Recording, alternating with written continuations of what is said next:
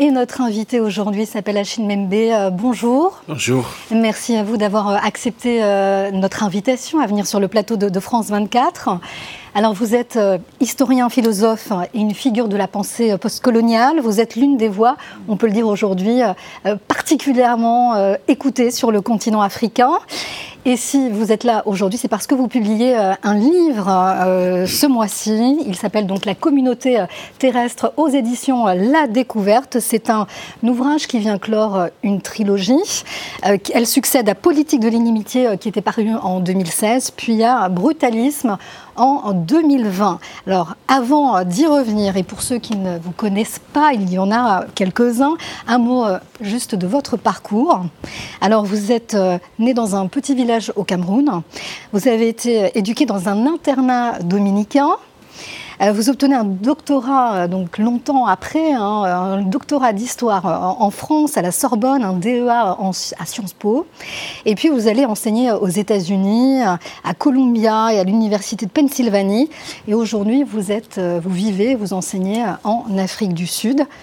À noter aussi qu'en 2021, vous avez remis au président Macron un rapport où vous faites 13 propositions pour refonder le lien entre la France et l'Afrique, et cela euh, en amont euh, du sommet Afrique-France.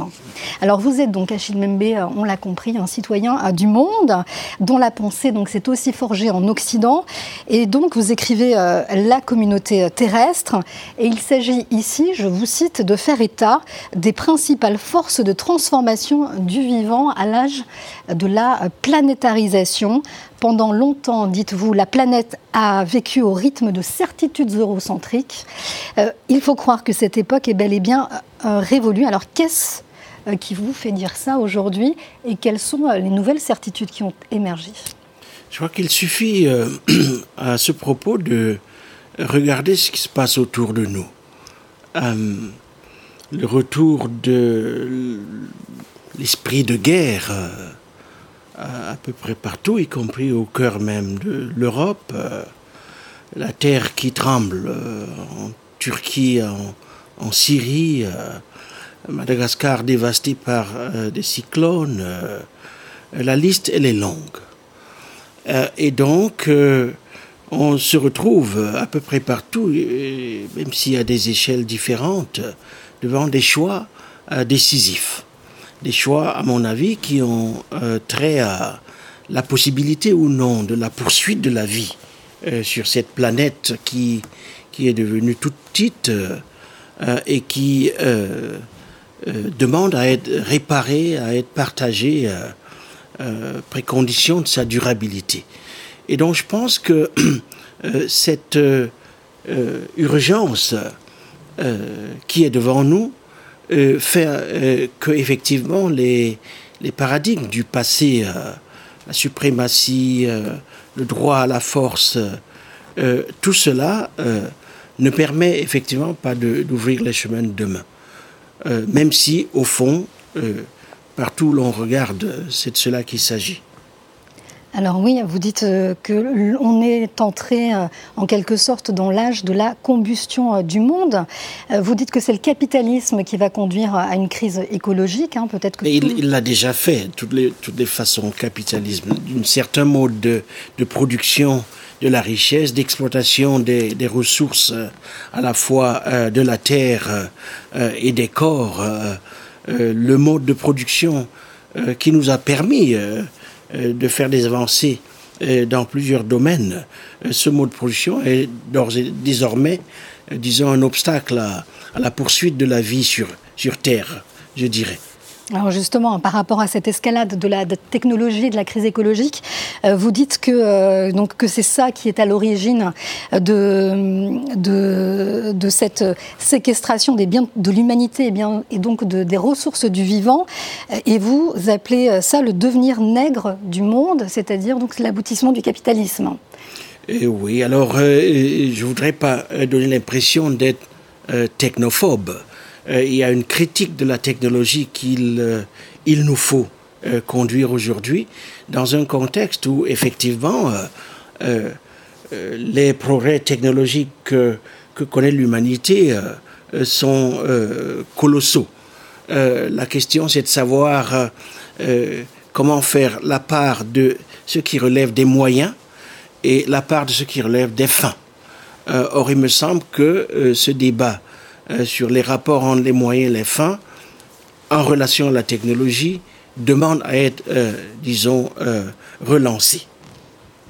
Alors, vous vous dénoncez donc ce, monde quelque part, euh, euh, ce, monde du capitalisme euh, qui va contribuer, vous appelez à l'émergence d'une communauté terrestre. Et donc, cette émergence d'une communauté terrestre, vous nous dites que c'est parce qu'aujourd'hui tout le monde est un peu dans, le même bateau face à cette finitude du vivant, face à cette, cette crise, du crise écologique. C'est ça?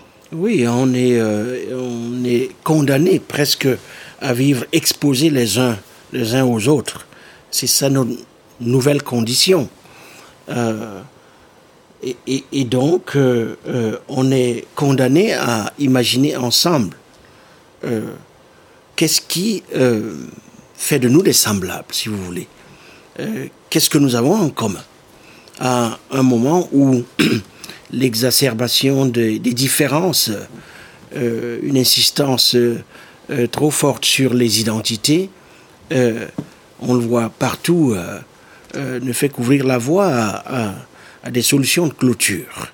Et donc c'est à ouvrir le monde, à embrasser le large qu'appelle le nouvel ouvrage.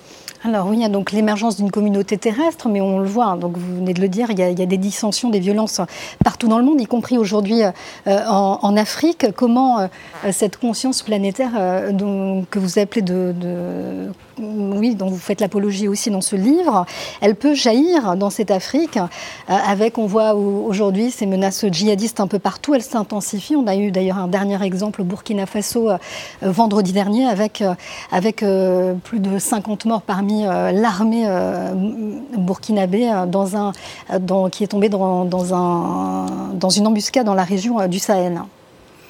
Alors, pour ce qui concerne l'Afrique en particulier, nous disposons dans nos archives profondes, dans nos savoirs, nos héritages, nos mémoires anciennes, de toutes les ressources nécessaires pour penser l'en commun. C'est-à-dire le fait que et les humains et les plantes et la nature, euh, tout cela est, est, profondément euh, relié.